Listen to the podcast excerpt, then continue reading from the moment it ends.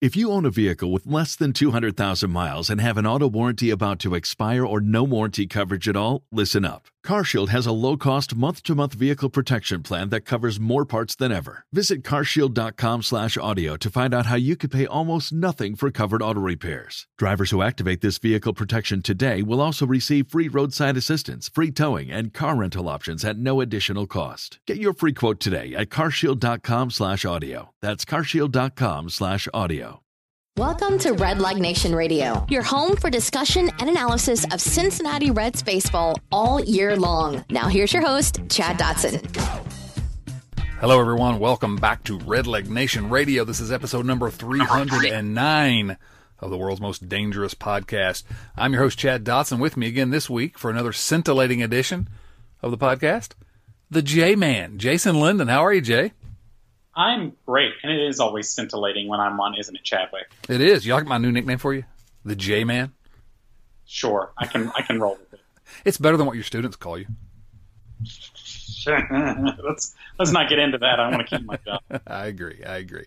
All right. Uh, so anyway, we're going to talk about the Cincinnati Reds here, and not a ton of uh, new uh, news to discuss, but we do have something fun planned here. I think as we continue on with the podcast. But let's begin with what little news was in the the week that was. First of all, we talked last week about Pedro Strop, and it's now official. The Reds uh, put ink to the contract. Pedro Strop, a one year deal worth one point eight two five million dollars. I was. Uh, I, it seemed to me like a pretty good uh, low risk, high reward. Like well, low risk, you know, million eight. It's there's a, there's a lot of beans. Don't, don't you wish that you could afford to risk a 1.8 million dollars, Chad? Yeah, really. Um, but uh, you know, he seems like a reasonable bounce back type candidate because he's been really good in the past. You know, I say I always say hope's not a strategy, and it's certainly not. And I guess you kind of are hoping a little bit here that he's okay. If he's not, well, they're out 1.8 million, but uh, it's just a one year deal. Uh, so I'm I'm good with it, and uh, I'm eager to find out what Jason Linden's opinion is on Pedro Strop. I think it's great. I think it's a great signing. Everything I've seen is that you know he didn't he didn't have the kind of injuries last year that are the we are officially concerned about the future of his career. It seemed to be just one of those injuries, one of those years that guys have sometimes where they get a couple little things and it doesn't nothing seems to be career hindering. So uh, I, I love it as a move. I think it's an excellent uh, an excellent like you said low risk signing uh, that helps really give some somebody uh, the bullpen is perhaps the one spot on the team that isn't overflowing with established talent. Um, and so it's it's nice to have somebody who's a little bit established to, to drop in there. Are you like me? I feel myself every time we talk talk about pitchers, I kind of give them a, a Derek Johnson boost a little bit, you know, a little ratings boost on their uh, MLB The Show uh, rating because of Derek Johnson being there. I don't know. I just think, well, okay, if the guy has anything left in him, maybe our guy DJ will get it out of him. I, yeah, I, I, I quit thinking that. Talent. Yeah, I would agree with that. So I don't know, but anyway, now what that's interesting. We talked about that some last week, the Strop deal. But what's really, I think, a more interesting topic of conversation right now, and we do have a question about it later. But I want to talk about uh, the two guys that, well, before we before we talk about the two guys that have lost their spots on the 40 man roster, I, I, want to get your opinion on uh, Nick Castellanos because, uh, again, we've talked about him here, but I've not talked to you about Castellanos. We talked about him certainly before he was actually signed. What are your thoughts on him and, and how he fits into this 2020 Reds team? Um, I'm happy with it. I'm happy with the signing. Um, you know, especially given what was on the market. Um, as, I, as he got signed, and I kind of was digging into it, the one thing that stood out to me is that he has this reputation of being like a, a defensive, just a butcher in the outfield, right? Yes. But you know, the the more I looked at it, and I didn't realize this because I just don't track the American League as closely as I track the National League, but 2018 was his first year in the outfield and he was terrible. And then last year he was, I don't know, fine. Like not a disaster, not great, but not a disaster either in the outfield. So I think that maybe people are, I don't want to say underrating his defense because he's unlikely to be good, but perhaps uh, being a little bit harder on him than he deserves defensively. Um, and I mean, it's a good signing, and it, it's another bat. Um, and you know, my goodness, there's there should be platoons flying all over the place in the outfield this year. Yeah, it's a lot of good options for uh, manager David Bell, and so I'm really eager to see how that plays out and, and, and where the where the at bats go, and how things are uh, are divvied up. Now, to sign Castellanos and Pedro Strop, the Reds had to make room on their 40 man roster, and to do that, they designated a couple of players for assignment. The first was Jose Siri, outfielder Jose Siri. He was ultimately uh, claimed by the Seattle Mariners, and Sal Romano was designated for assignment as well, and uh, has not been waived at the time we are uh, recording this, but I would not be surprised if Sal Romano were claimed by someone else. So Sal Romano, Jose Siri, are you losing sleep over losing either of those guys? Uh, more so Sal than Siri. Um, you know, it's it's funny to me.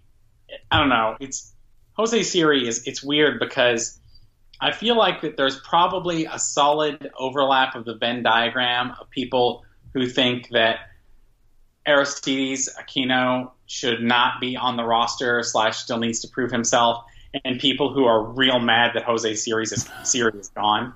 I feel like there's some overlap there, Could and that's got the silliest overlap in the world. I mean, Jose Siri just he was fine. He had a couple of decent campaigns, but boy, I mean, if you got issues with Aquino's peripherals, whoo, yeah, uh, you know. Yeah, Siri's a toolsy guy, you know, and uh, one of these is projectable, maybe, and he had some some success, certainly, um, some raw power, but uh, uh to to really descri- to explain what my uh, reasoning is for why I don't on Siri specific, we'll talk about Romano in just one moment. Uh, why I don't really have a problem with Siri being cut is this. It's a question that came, comes from our patreon.com slash redlegradio from Stephen Offenbaker. Uh, and yes, it's safe for you to ask a question this week, Stephen. And his question was this: With Romano and Siri being uh, designated for assignment, I keep hearing having too many good players is a great problem to have. I see this more as a final of a final purge of the failed Walt Jocketty-led rebuild. The question I have is: Do you foresee having to give away any more once prospect players for free, or is the purge complete? Now we'll talk about that in a moment. But uh, his, his follow up is: thoughts on uh, why they uh, de- designated for assignment Romano and Siri, but kept Scott Schebler. that's what I want. My point was uh, guys like Scott Schebler and Mark Payton, they kept uh, those guys instead of Jose Siri when they made the decision to, uh, or were able to sign Nick Castellanos, had to make the decision on who to remove from the roster. And, and my opinion is, which of those guys is more likely to be a, a good bench bat if you have to call somebody up in 2020? I mean, I think it's Schebler, clearly. He's oh, performed. Oh, yeah. No, no doubt. Right. So, uh, 2020, 2021, uh, you know, Scott Schebler is a guy that can help the team if you have to have him. Siri, uh, maybe. you know, it's but yeah. You know, I, I prefer to keep the guy that can uh, provide some depth and can. If you bring him up, he's probably not going to kill you in a uh, in a backup role. So that that's my thoughts on that. I, yeah, I would agree with that entirely. And You know, I think there are several things with with Scott Schebler um, you know, for one, it's still, I mean, spring training hasn't started yet, and you always want to come in with a few more guys than you need because stuff happens.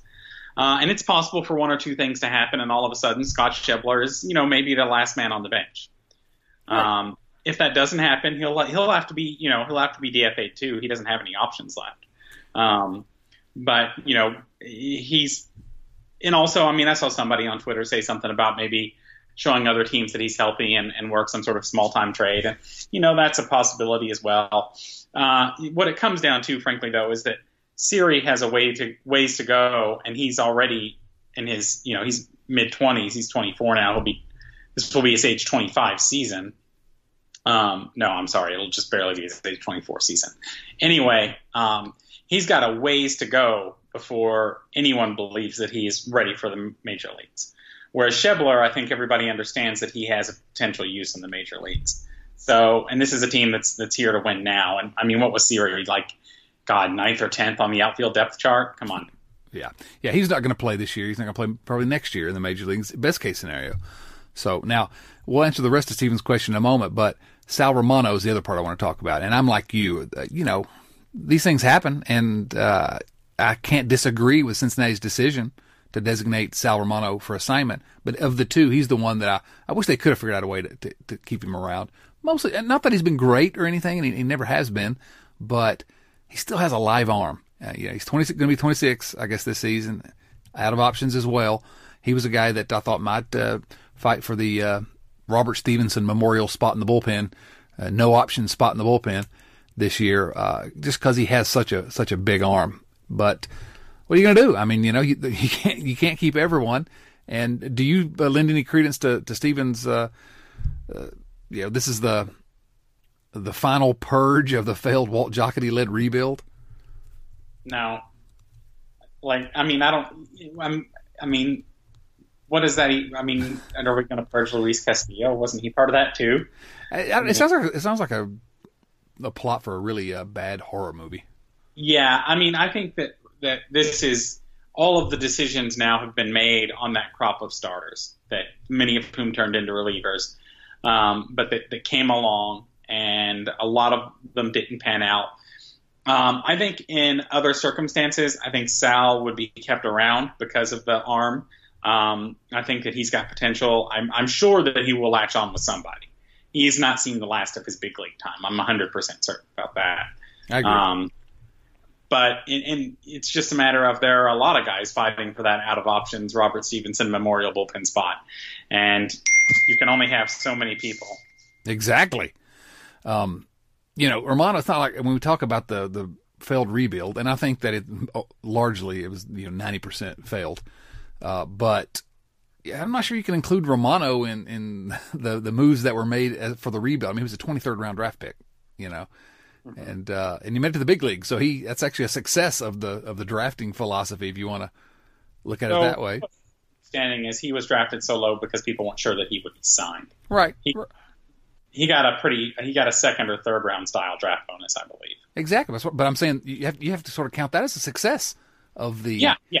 Uh, rebuild because they got a guy that late that has that kind of talent, and he did get to the big leagues. Uh, you know, if you got a signing bonus in line with a second or third rounder, then you know how many second or third rounders actually make it to the big leagues? You know, not all of them certainly. So, you know, it's it's a it, that's definitely a fair point. Yeah. So, uh, anyway, I, I hate to see him go. I wish the Reds could have figured out a way to keep him around, but you know, good luck to him because he does still have a live arm, and I'm like you. He will end up somewhere. He'll. I, he, I could see him latching on somewhere and at least being in a bullpen all season long this year for someone. I mean, he's he's got that kind of talent. Um, yeah. So I don't know. I, I heartedly. I still wouldn't be surprised, frankly, to see him catch on as a starter somewhere. Uh, I think he was shifted to the bullpen more out of necessity than anything else for the Reds. Oh, um, I, but we'll. Yeah, I could see him being like a fifth guy, starter or a, a, sort of swing guy for somebody. Absolutely. Uh, you know, some team needs a fifth starter that could do worse than Sal Romano, frankly. So, and I, I hope he does as long as it's not in the National League Central. Other news yeah. of the week: Marcell Ozuna, You remember him? I do remember him. The report, you know, he signed with the Atlanta Braves for a uh, one-year deal, I think worth eighteen million dollars, if I remember correctly. And there's some news we knew heard at the time that Cincinnati was one of the teams that were offering him a, a multi-year deal. And according to Jon Heyman, and I say it every every time we mention his name, take it with a grain of salt. But according to Jon Heyman, the Reds offered him a three-year deal for fifty million dollars. Now you remember this was before the Castellanos signing, so they made a pretty strong, seems to me anyway, a pretty strong uh, pitch to Ozuna, and uh, he chose, I guess, bet on himself on a one-year deal, hoping to get a better, better uh, contract next year. Uh, would you prefer Ozuna to Castellanos? No, I would prefer Castellanos to Ozuna. Yeah, I've gone back and forth on it, and and, and maybe it's just because Castellanos wears a red uniform now. But uh, I, I, yeah, he's younger. He's got so much uh, upside in terms of his power moving away from uh, Detroit and away from uh, you know some of the some of the big bigger ballpark he's played in to play 81 of his games at uh, Great American Ballpark. He's healthy. He uh, he's had one year where he didn't play basically every game, whereas Ozuna, you know, has had the shoulder issue. So I don't know. I like Ozuna. I feel like Ozuna's healthy. He's got a chance of being a pretty good player. I don't mind the Reds pursuing a guy like that, but I yeah. think probably Castellanos is a better bet uh, for the next three years or four years. Presume you can keep Castellanos for that long.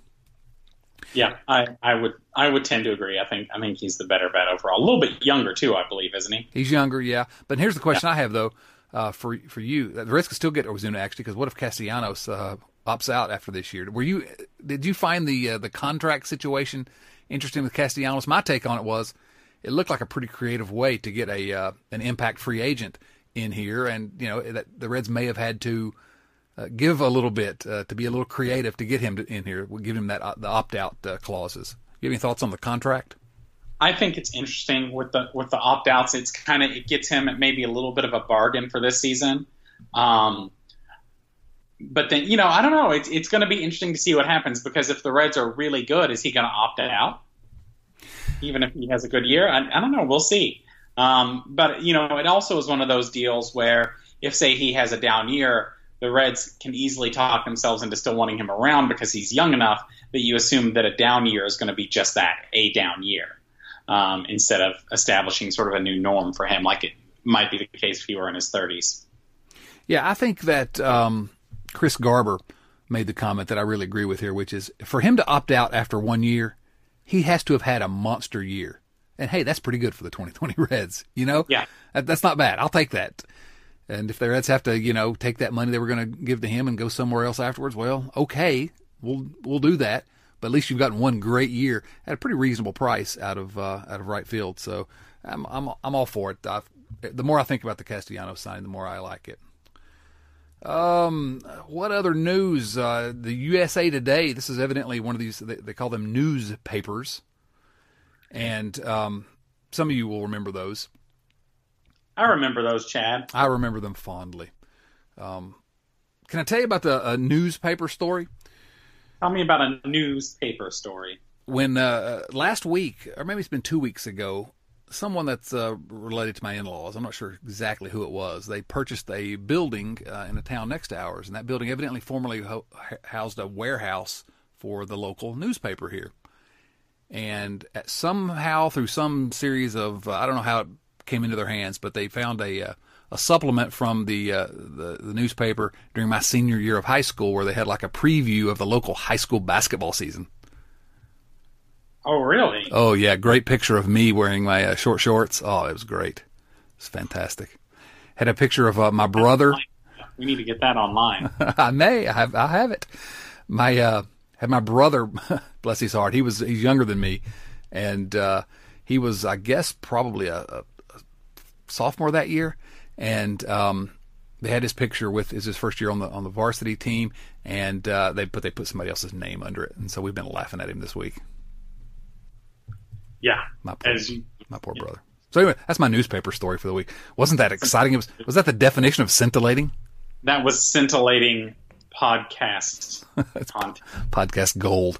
Well, this newspaper called the USA Today has evidently come up with their predictions. I don't know how they did it, but uh, predictions for how the 2020 season will play out, and they had the Reds at 85 and 77, and um, and in the wild card, one of the wild card spots. So, uh, 85 and 77 and a wild card. That actually sounds fairly reasonable to me. I could see them doing better than that. I could see them doing worse than that, but uh, that sounds yeah. pretty reasonable, doesn't it? It does. You know, I, I saw that too, and, and the thing that struck me as odd about it, and I think that this is going to be this is one of those things that everybody should be aware of and needs to be thought about, is that it had the Reds and the Cardinals and the Brewers kind of closely sandwiched together. And I think everyone is overrating the Brewers and underrating the Cubs.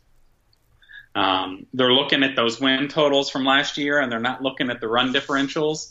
And I think that the Brewers are not a concern because the Brewers have not gotten better at all. Yeah, I don't see it. And I think that the Cubs uh, while they haven't necessarily gotten better, haven't really gotten worse either. And they, um, and they still have some upside, seems to me, because they've got some really talented guys that if they come yeah. together, you know, they could really be the Cubs again. Yeah. I mean, the Cubs were on track to hit the playoffs, and then they just fell on their faces at the end of the season last year. yeah, I, I, I, mean, who doesn't love to watch that oh, happen? So good. But I'm telling, I'm telling everybody out there, the Brewers are not who you need to be concerned about. You need to be concerned about the Cubs and the Cardinals. I look at that uh, Brewers roster and I see, you know, Yelich, and I don't know, I'm, I'm not, yeah, I'm not that enthused about it, and they've really not gotten better either. That's about it, right? Yeah, yeah. So, yeah, go Reds. That's my opinion. Go Reds. Now the. Uh, fun to play the Pirates 18 times this year. Oh man, that's gonna be great. Pirates minus Clint Hurdle.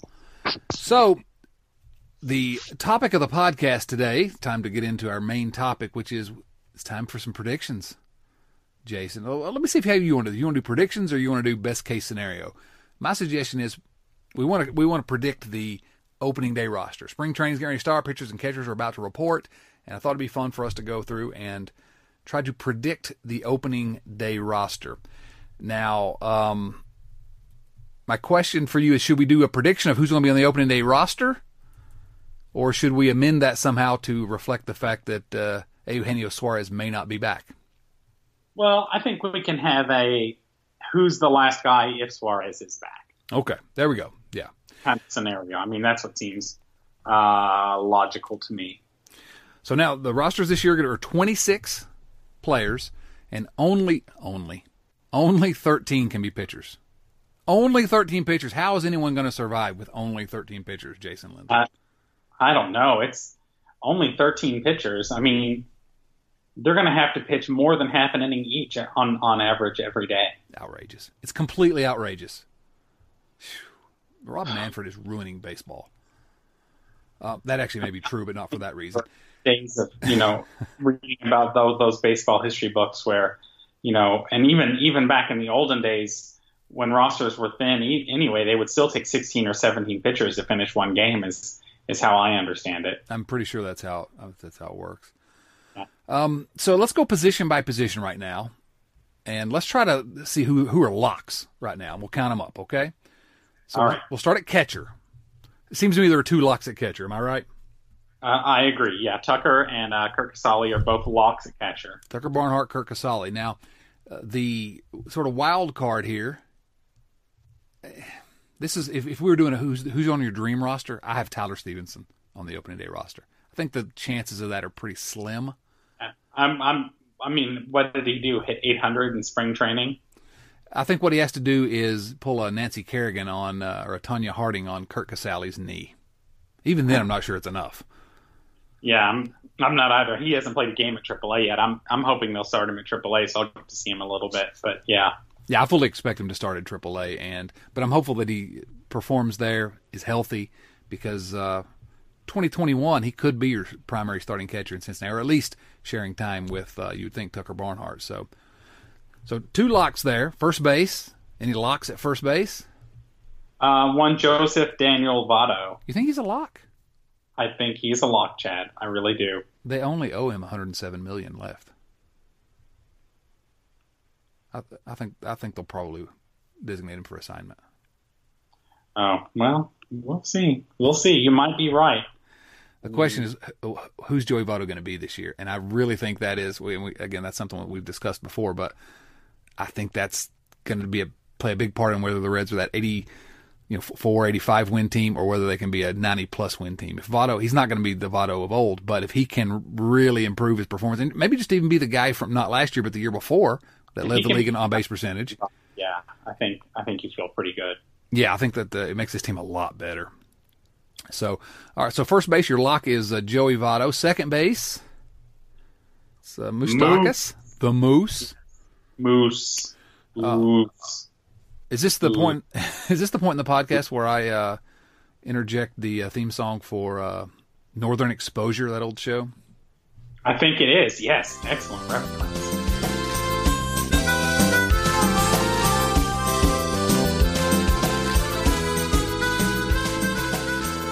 If you're not old enough to get that, then just you know, hang up now. Or I don't know how you listen to this. You listen to it on a phone. Do you hang up if you're listening to a podcast on a phone? Log off, perhaps. you could say log. Perhaps. No, don't do that. Stick around. Um, yeah, Moustakas. I don't think anyone else is, that you would classify as a second baseman necessarily as a lock right now. Would you think? no, yeah, nobody else. Yeah, I mean, we can talk about uh, the bench guys, and maybe Van Meter ends up being a guy that we put on the roster, but uh, we're just going with the locks right now around the diamond. Shortstop, uh, Freddie Galvis. I mean, you know, at this point, he's And it sounds like that's the way that, that we're going to go. and he's the only shortstop in, in the organization, evidently. Now, third base. Let let's presume f- for now that Suarez, Eugenio Suarez, is back for opening day. I don't know that there's a whole lot of hope for that, but let's presume that he is. Is Eugenio Suarez a lock for the opening day roster if he's healthy? Uh, You're not going to answer? You're afraid to go on the record on this one? Of course, Chadwick. okay, all right. Yeah, you're probably right. He hit seven trillion home runs last year. So That is the precise number of home runs. Yeah. Mm-hmm. Yes, it is. So now outfield. Who are our locks in the outfield? Now this is where it gets a little bit complicated, isn't it? It does indeed. So I think, I mean, the obvious ones are Winker, Senzel, Castellan, Castellan and uh, Akiyama. And Okay. I also think that Ervin is more or less a lock. Really? Yeah, because he's out of options. Unless he gets traded, I think he's a lock. Yeah. All right. So Castellanos, Shogo Akiyama, Nick Senzel, Jesse Winker. Again, we're, Yep. obviously we're presuming a lot of health. Um, I think those four are locks. Yes. Um, you want to put Ervin in the lock category. I think unless he's traded, because he'd have to be DFA'd, and if he gets DFA'd, he's getting claimed right away. which means that Aquino's not not going to make it. If Ervin's a lock, then Aquino has no chance.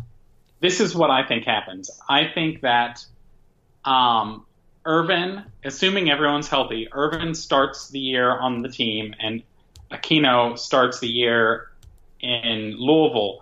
But Aquino is going to be the first person up the second somebody gets hurt. Mm-hmm. Like, and he's going to get whatever playing time that person were to get. So, say if Jesse Winker goes down, then Aquino is going to get Winker's playing time. Ervin is not. I think Ervin is going to be the fifth outfielder all year long. Okay, I'm going to disagree with you there, so I'm going to leave Ervin off the lock list since we're not agreed on it just yet. We'll discuss him in a moment when we talk about the backups. You could be right.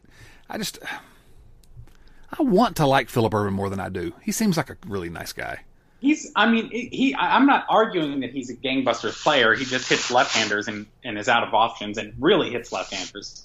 And Jesse Winker really doesn't. And yeah, Yeah. All right. Let's uh, let's that gives us ten locks for for the eight position players.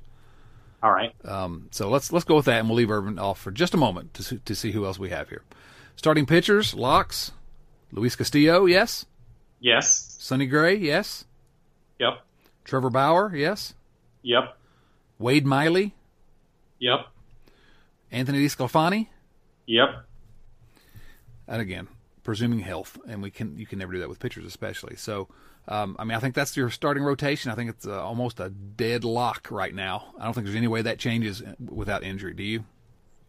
No, not at all. And, and Tyler Mahle at number six is pretty good.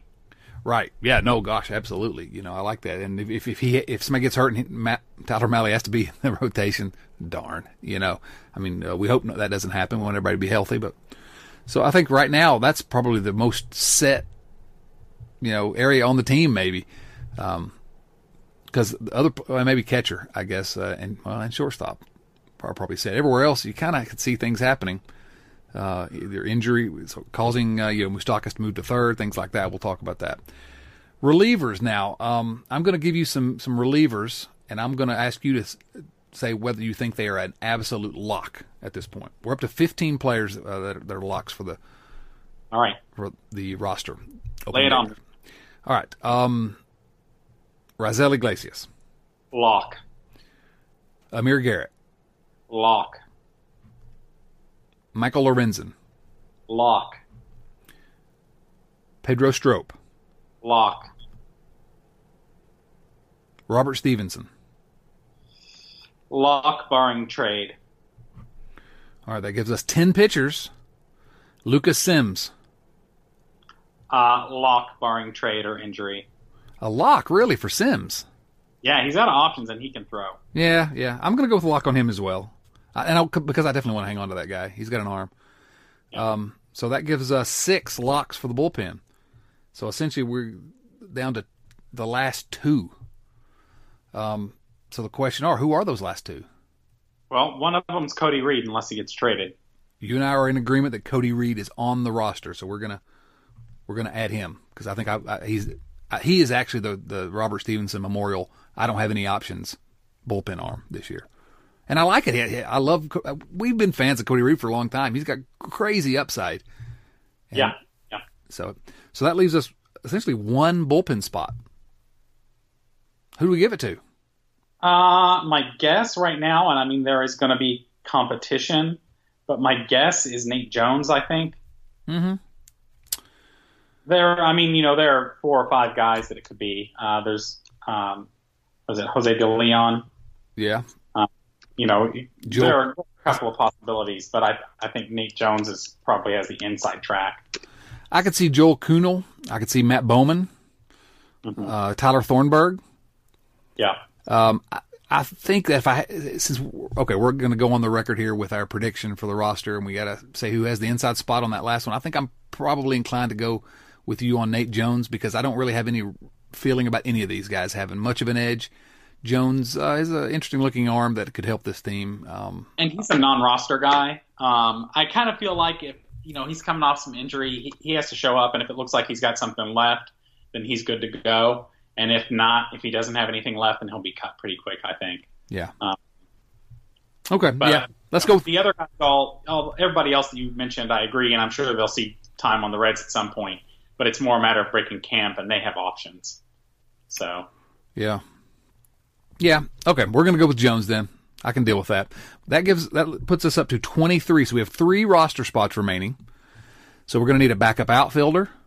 that's going to take a while to get used to. By the way, I'm like, oh wow, only two spots, and you're like, no, no, it's Yeah. three. We're going to need a backup outfielder, and we're going to need um, uh, somebody to back up Freddie Galvis.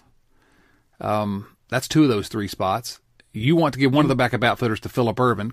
Kyle, Well, Fa- I was gonna, Kyle Farmer yeah, probably has to have yeah. a spot, right? Kyle Farmer is a lock. He's he's a lock on the bench. Okay, so we're going to add Kyle Farmer. We're up to 24 now. Yeah. So here, here are the guys that are in competition for that last spot, I guess, or last two spots. You have Yeah. uh, Phil Ervin, you have Aristides Aquino, you have uh, Josh VanMeter, you have Alex Blandino. Aren't those when when you say those are the top four possibilities for these last two spots? I would, yes. And I think that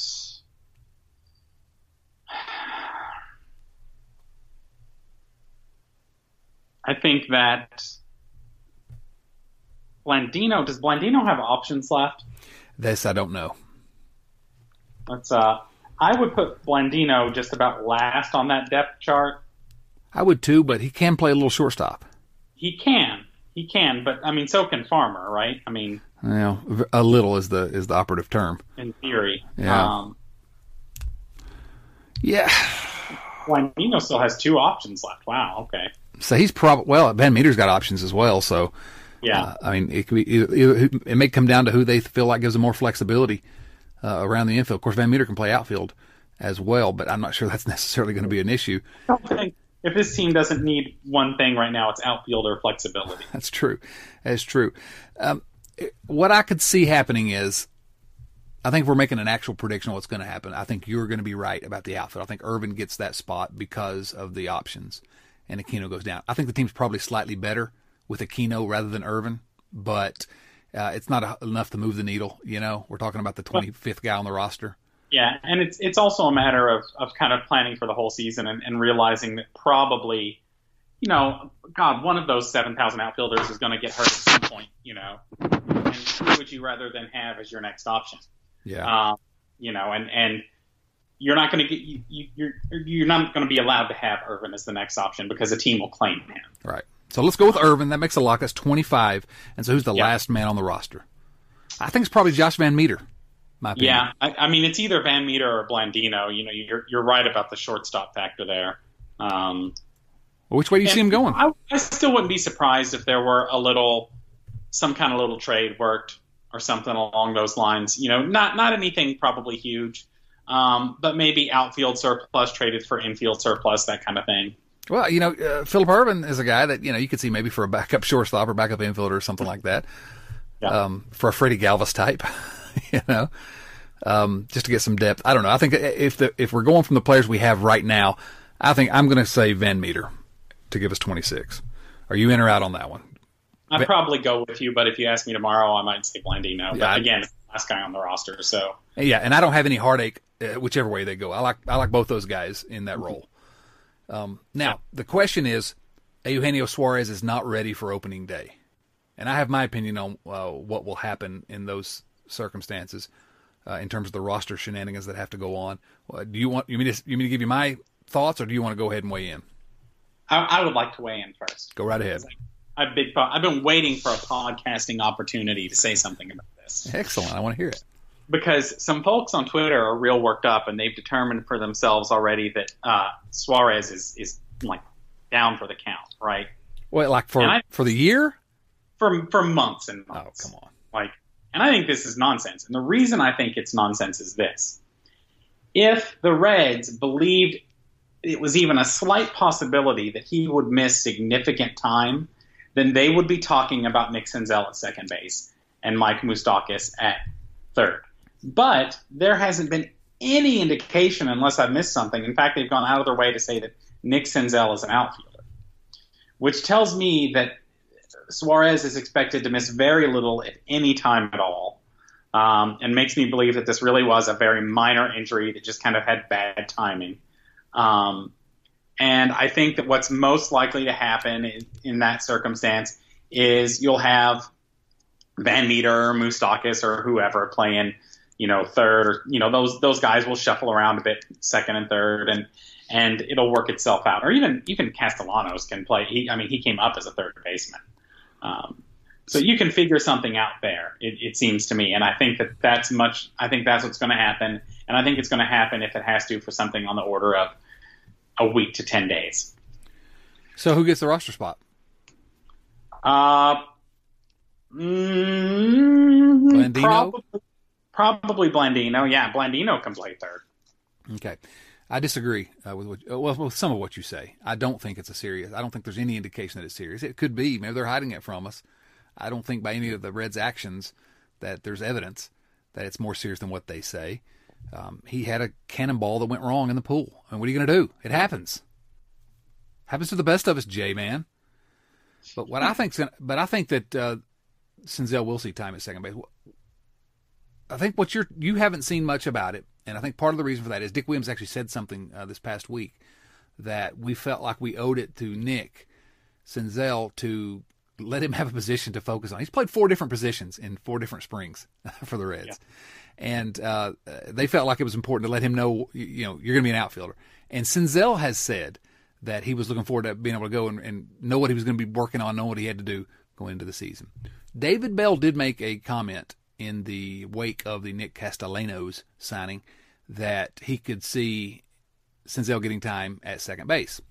Um, I think what's going to happen is Aristides Aquino is going to make the opening day roster if Suarez is not already, and Senzel is going to get the bulk of the second base at bats, and Moustakas is going to shift over third until he's back. Um, I think it's a short term thing, but I think I think they're going to want to keep Senzel's. Uh, they're going to have to have, have, use him flexibly. Is that a word? Flexibly? Yes. Um, because uh, you know uh, they got so many outfielders, and he has value around the diamond. So that's the best line, best lineup for sure. Yeah, I think I think that's the best way to hide the what you lose offensively with Suarez being gone. You know, yeah. pl- plugging Kyle Farmer in at second base, uh, or thir- or plugging you know Blandino in at third or whatever. Ugh, you know, I mean, it's okay for a short period of time. If we're talking a week to ten days, that we can live with it. But if it's you know, if it's two weeks, if it's three weeks, if it's a month, uh, I, I, would be very surprised if it's uh, more than a month. But uh, I think it'll be a month. No, I don't. I don't either. I don't see any indication of that. But um, I really kind of expect them to go with uh, with Senzel at second and move uh, Moustakas over. We'll see. Okay. Well, I, you know, you kind of might have convinced me. Um, we we may find out early in spring training when we start seeing where, uh, or early after the the hitters report. Of course, Senzel's been out there for months in Arizona. Yeah. Well, and Suarez isn't really expected to be that far behind either. Um, so we might find out just kind of like when how quickly he starts to get into games will tell us things too. Yeah, yeah, yeah. I expect him to play in spring training games, and so he, he may not be that far behind. It may just be a matter of a week. Keep him out in uh, in Arizona for a week. Let him just get stronger and and work it at, work more on the things he needs to do to get ready to play. So I don't know. At least at least they have options this year. You know, isn't it nice when it's like, oh my god, one player is injured, the season is over. That that's not the thing anymore. I mean, I still worry about their depth, but they do have some more depth than they've had in years, and so that's uh, that's better. Uh, you want to answer a few uh, viewer mail questions? I always, always, always want to answer listener mail questions, Chad. Something sounded weird about the way you said that, but we'll power See, through you it. think I've let things go sometimes because I don't bring them up every time. I haven't let it go. I will never let anything go. I've noticed that. Um, these questions come from patreon.com slash redlegradio where you too can support us uh, and get your um, viewer mail questions answered. Get priority on that if you want. Also join us on our crazy Slack channel where uh, people talk about all kinds of crazy stuff all day long. And, uh, you know, sort of hang out uh, with the uh, the patron that's on the uh, on the pirate ship. Mike Mannix has the first question. You remember that show Mannix? Mannix, that's that's a name right there. Oh man, it's fantastic. His question is: Does your viewer mail arrive in stacks or sacks? Well, you're the you're the address that it all goes to, Chad. So I think that this question goes to you.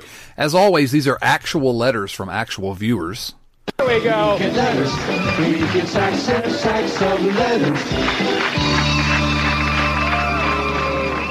the Redleg Nation mailbag. Um, Joe Farsing asks: Better fry, Lonny, Glenn, or French? Lonny Frey, Glenn Frey, or French fry? Now, do you have any? uh, You're a music guy. Um, I want to know your thoughts on Glenn Frey. Mm, What? You can you can quote me on that. Uh, let me tell you what I have to say about it. I hate the blinking Eagles. Oh no, that was that was uh that was the Big Lebowski that hates the Eagles. The Eagles are fine. Oh, they're garbage. Yeah, they're fine. They're not really garbage, but I like uh, you know Yeah. picking at that particular. Uh, some people get mad when you say stuff like that. Um. I- I- okay, now now French fry. Obviously, that's a strong choice. It's a very strong choice. You know, but now I got to ask this though: Do we still have French fries, or are they still freedom fries? oh, I think they've been French fries again for a while. Oh, I didn't know if that legislation had expired. Um, Lonny Frey, I'm going with Lonny Frey on this. Lonny Frey, an underrated Cincinnati Red, argument for being certainly at least the top three second baseman in uh, in Reds history. Are you a fan of the Lonny Frey? Wait, wait. I, a top three? Don't you think top three? Are you dishonoring? Are you dishonoring Scooter Gennett? Hashtag Chad hates Scooter. Oh, here we go. Everybody, Chad hates Scooter. Hash Brown, Chad hates Scooter. Um, I'm going to say Scooter's number four in honor of his four home runs in one game. Lonny Frey's probably your number three second baseman in Reds history to me. Um, Yeah, I think, that's, I think that's probably about right. behind Joe Morgan and uh, the legend himself, Brandon Phillips. Um, you know, he had uh, how many years? One, two, three, four, five, six, seven years in Cincinnati. Three All Star games. Uh, you know, I mean, just uh, he was a really solid player for the Reds. Uh, Back to back seasons of uh, right at six wins above replacement. Uh, you know, he was good. So you, I'm going with Lonny Frey. You're going with Glenn Frey. No, I'm going with either Lonny Frey or French Fry. Well, you got to make a choice here, man. You can't. You can't Need French fry then. French fry. It's a solid choice. I can't really argue with you on it. Andrew Scott Wills asks, "Will there ever be a day when the Reds make a move to avoid the luxury tax?" Hash brown doer mail. Uh, you know, it's a it's something's wrong with the world. The Boston Red Sox are trying to cut payroll to avoid the luxury tax. They can't afford to re-sign Mookie Betts, and yet the Reds are, again, the Reds are right in the neighborhood of an average payroll. It's not like they're breaking the bank, but uh, they're at least spending this off season in uh, contrast to many other teams. What do you think about that Well, this nonsense with the Red Sox? Well, well, let's be clear. The Red Sox can afford to sign Mookie Betts. They just don't want to. That's not what uh, I've been uh, been reported by your your local beat reporter or your local national reporter from theathletic.com. Uh, not one of the local Reds guys, but uh, there's a guy over there that keeps reporting. His initials are Ken Rosenthal. That uh, they just they don't have the financial flexibility to be able to keep Mookie Betts, and isn't it awful? Yeah, okay. What the team is worth three point two billion dollars. Their ownership group owns Liverpool. I mean, this is one of the you know uh, they print money. Liverpool does, um, yes. and the Red Sox print money. Yeah, it's nonsense. Um, and you know, if the Reds ever make a move to avoid the luxury tax, saying they can't afford something, I will say to them the same thing I would say to the Red Sox. Let me see your books, and then I'll believe you. Yeah, um, although the flip side is I kind of hope there is a day when the Reds make a move to avoid the luxury tax because then that means our payroll is way higher than it is now. So at yeah, least that would be nice. Yeah. that's a silver lining, I guess. Um, uh, uh, the corollary, if this bets trade ended up going through, uh, you know, I hate the Dodgers. I just have an instinctive reaction to want to hate the Dodgers. That team really wants to win a World Series. You know, they, they keep getting close, and but you know they are trying everything they can to win. They're probably trying harder than any team in the majors to win a World Series. Wouldn't you think? I would think so. Yes. Isn't it sad that that's not the Reds? Well, the Reds are probably the Reds are coming in maybe a strong second on that, don't you think? Nah, the Reds aren't trying at all. They're lazy. That's just it. They just can't, you know, bring themselves to try to do anything. I don't even know what that means. I mean, I've lost my mind. I don't even know how to evaluate baseball anymore when the Red Sox are cutting payroll and the Reds are actively trying to, uh, to add payroll. The Reds have signed real free agents this year, not just, you know, a couple of relievers. Well, what is it? It's isn't it like? I mean, it's remarkable, isn't it? It's yeah, I still don't know how to. Yeah, I can't even. Analyze like have- this season is three of the top four free agent contracts in Reds history, right? Yeah, yeah. It's completely insane. Yeah. It's just I don't know how to. Uh, it's like a whole new world that we're having to get adjusted to. It it truly is. It truly is. So the next question comes from our friend Joe Farsing at uh, patreon.com slash redlegradio. Uh, he likes asking questions. I think he just likes to hear his name said. But this is a good question. It's something that I've had a discussion with uh, some people about. How much ineptitude is worth a world title? The Marlins have two championships, but have been unconscionably, unconscionably awful for the other 21 years of existence. Basically, if the Reds were to win this year, it would be worth a decade of mediocrity, 15 years of mediocrity. Um, you know, we've seen three decades of mostly bad baseball here uh, in Cincinnati, with a couple of uh, you know bumps in the uh, in the uh, graph. Um, I, I don't know. The answer is yes, probably to me. Two championships. That's amazing, you know. But man, they're so embarrassing. The Marlins are every other year. That This- that'd be tough. This is what I think, and I have complicated feelings about it. But really, what it comes down to is my belief that it's not never okay to lose on purpose. I've just I've gotten over the whole tanking thing. I, I I've come to the opinion that it, the tanking is really just an excuse for ownership to hoard profits for a few years, um, and I'm just over it. And and I you know I can it, I could put up with with several bad years if it was a matter of I knew they were trying and things just weren't going that way. But I don't want none of this stuff where the teams tank and lose 104 games or whatever. Uh, none of that. No, no, no. I'm to the point where you know baseball is a diversion for me, and we spend more time talking about it and thinking about it than most people do. But uh, I just want to be entertained, and you know, if the if the Reds ne- if I knew the Reds were never going to win a championship for the rest of my life, and there's a pretty good chance that's going to be the case.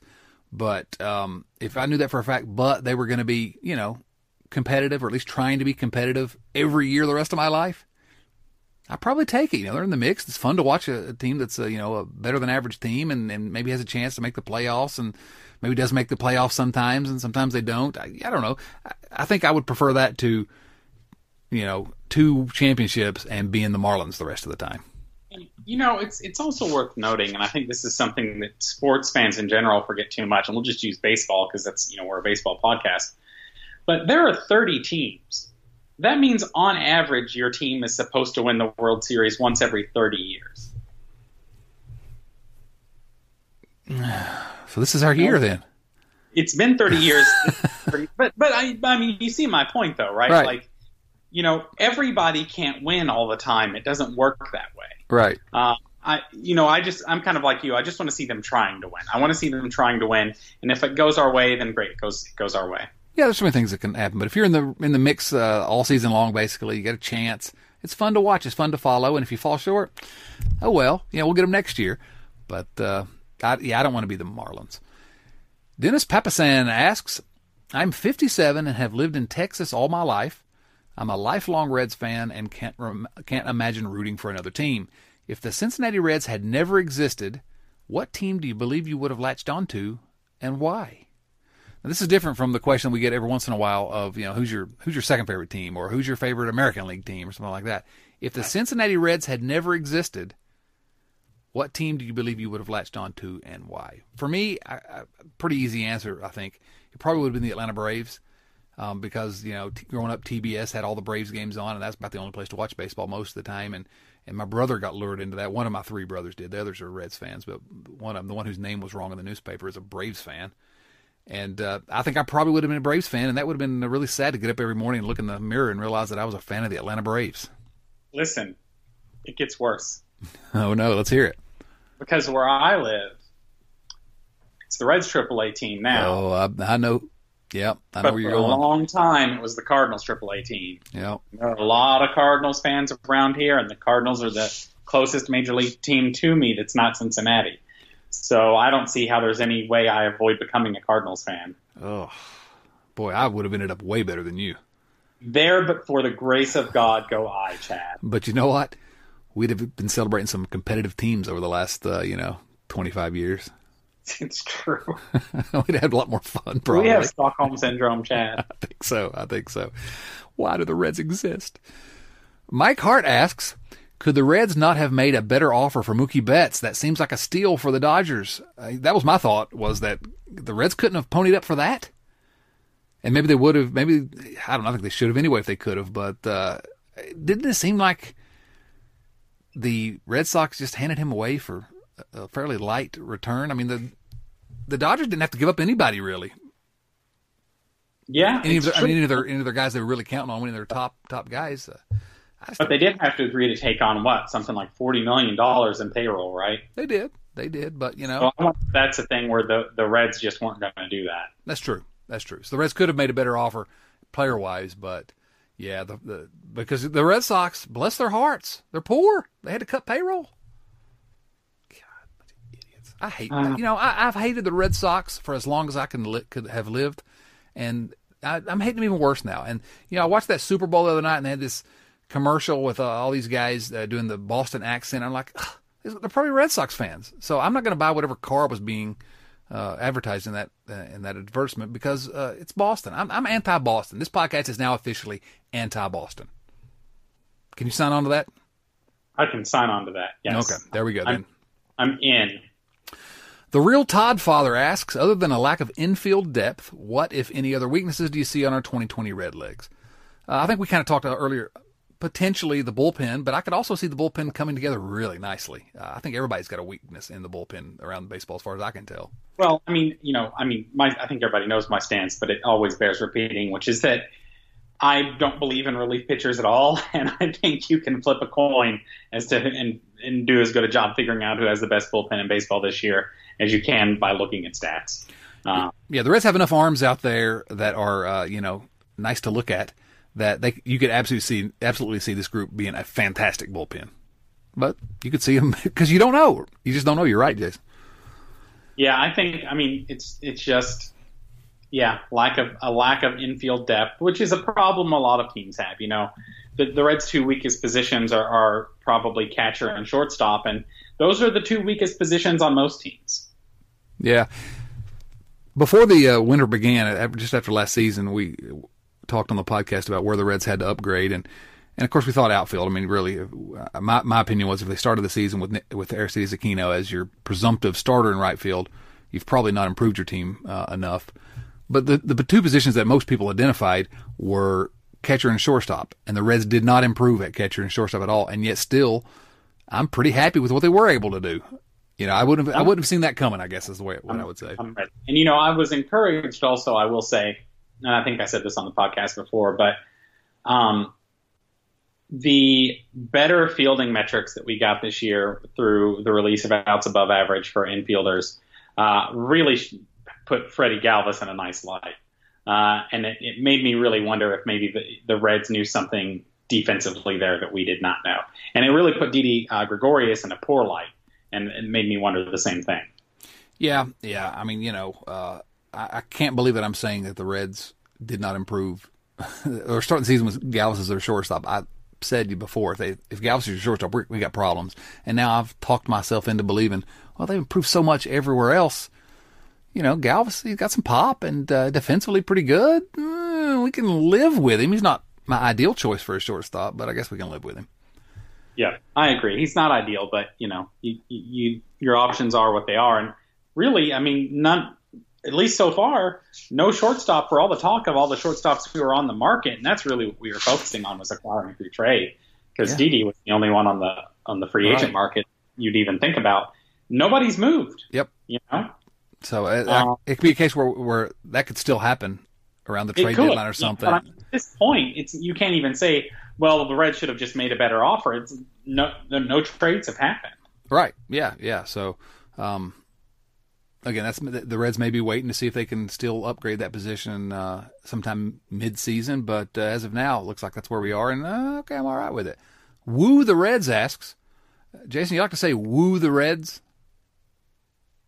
Uh, I uh, well, you know, some people do. Sometimes I do.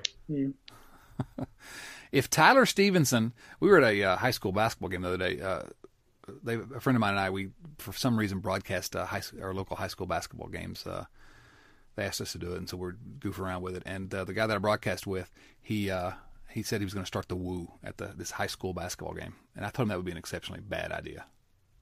So I dislike the woo in all its forms. Including in the Woo the Reds form. I love the woo the Reds form. I love the woo that's actually happening at the game. I think do what you want to do. If Tyler Stephenson doesn't start the year in AAA, Woo asks, should that end any hope of him being called up any time before the rosters are expanded? Would that be the Reds signaling that 2021 is the earliest he should be expected to help the major league club? Yeah, I think if he if he starts at Double A, I think there's that he's not going to be here anytime next year, certainly. But I don't think he's I don't think he's going to start at Double A. I don't think he's going to. I think he's going to start at AAA, but I will say that if he starts at AA, it I don't think it necessarily rules anything out. Um, because last year, you know, it could be a, a circumstance where he gets half a season at AA, half a season at AAA, and then you know when the Louisville season ends, which is basically when rosters expand, he could still get called up. It just depends on how he hits. So we'll see. But I, I really anticipate that he'll start the season at Louisville. Yeah, I would be exceptionally surprised if he made it to the big leagues in 2020 if he doesn't start the year at AAA. If he does start the year at AAA, I think there's a pretty good chance that uh, that he'll be he'd be called up at some point. I mean, I just you know he's on the 40 man roster, and if the catchers get hurt, and I I could see it happening, presuming that he performs at AAA, which he has not yet. Derek Moser asks, someone with Prospects Live. I'm not sure I know what Prospects Live is. Um, maybe you do, Jason. Someone with Prospects Live ranked Jose Garcia as the 28th ranked prospect in all of baseball. He finished 100th on the composite list. Who's a prospect that you've had a similarly similarly optimistic outlook on, and were you right? So, I, with with respect to similarly optimistic outlook on, um, maybe a guy that's, uh, you know, a prospect, but that we rank higher than everyone else. I think is the way he's asking that question. Oh, it's a tough one. I, yeah, I may I may go with Tyler Mahle, and I don't know we're right yet or not. But I've been saying for years I like the fact that he just Yeah. gets people were out. Tyler Mahle. Yeah, we've been talking about him for years because he gets people out. He always has, and I still, I'm still high on him. So that's probably the guy for me that I can think of, and, and whether we're right or not, we'll find out over the next couple of years. Anyone Yeah, else you I- can think of? Well, I, I think I can claim Amir. I think I was higher on Amir than most people were. Um, I think everybody else was focusing on Stephenson, especially, and and I thought that either Reed or Amir had a better had a chance at being better than Stephenson. Um, and then, you know, if I'm going to own to being wrong, I would say that at this point it, we have to say that I was wrong about Jose Peraza. Yeah, yeah. Although as the Red Sox get rid of everybody else, it looks like Peraza and Billy Hamilton are in line to get some big, big, uh, big at bats this year for, for Boston. Boy, if somebody had told you that two or three years ago. Um, I, I can't think of really anyone else. That'd be a good question. to- I may have to do some more thinking on that one. But just for current guys, you know, Cody Reed's a guy that I was also really optimistic on. And I still think I could end up being somewhat right on him. I, I I'm not I'm not giving up on Cody Reed. Uh, And of course, depending on our definition of prospect, because he had some big league time when the Reds got a hold of him, but I will never stop trumpeting my rightness about Eugenio Suarez. Never, ever, ever. you like Gino? I liked him from the start. I didn't. I, I disliked him from the start because you know you watch him out on the field and he's got such a bad attitude and he never smiles. And I just don't like watching players like that. And he wears his hat sideways. You're fired. You're fired. You can't fire me from my own podcast. Sorry, Chad's mom. He's not allowed on his podcast anymore. Oh man, this is the worst. Uh, that goes into our final question. Here comes from Rich Thompson. Rich asks, "From what I have read about Pedro Strop, he is a quality guy, both on and off the field, and I think there has been plenty of reporting about that. And another guy I'm glad to have, uh, even if he wears his hat a little askew. I am also guessing that he might have a lighthearted spirit, much like Eugenio Suarez." With that said, I bet he likes to bring a little fun to the ballpark each game. Therefore, if he does not have a walk-on song from out of the bullpen, I think it would be fun that he consider an adaptation of Billy Squier's song "The Stroke." Instead, change the title to "The Strope," and uh, sing along chorus lyrics for the fans. Could be "Strop Man, Strop Man, Strop, Strop." Rich, uh, he puts some thought into these questions every single week, and he really put some thought into this one. Question is, do you have any other worthy t- walk-on songs to consider for Pedro Strop? Uh, Fly Me to the Moon? No, that was Todd Frazier. Um, I'm what just was- trying. what was the one uh, the, the, the, for Chapman back in the day? That's the best one. Uh, what was. Chapman's? Some- Somebody's got to tell me that that's the best one for any reliever. Um, I- you know, no, I don't have any other word. I'm going to go with uh, "Fly Me to the Moon" or perhaps uh, "I've Got You Under My Skin" by uh, by Frank Sinatra. Yeah, I don't know. I'll, I'll let you. I'll let you just have that one, Chad. Oh, you know what I will go with actually? What? Glory days. Then Strop could throw that speedball by him. Make him look like a fool, man. You're fired again. Oh, come on, Jason. You can't fire me from my own podcast. All right. Well, I've been fired, so I guess that's a place to uh, stick a pin in this one. Uh, you know how to subscribe to the podcast. Everywhere you find your podcast, you can find Redleg Nation Radio. Be sure to subscribe. Uh, click the, you know, review, rating button. Give us good reviews. Tell your friends about us. That's more important. Spread the word about this uh, crazy show that uh, I'm just amazed that uh, more listeners every week, and you guys are just absolutely fantastic. Follow us at Redleg Nation. Uh, com every day. We're at Red Leg Radio on Twitter. Boy, I tell you I've done this at 309 times and I still can't get it right. Jason Linden. Red Leg Radio on Twitter. He's at Jason Linden on Twitter. I'm at Dotson C. And Jason, you're just going to say something at this point because I'm, you know, I've lost it.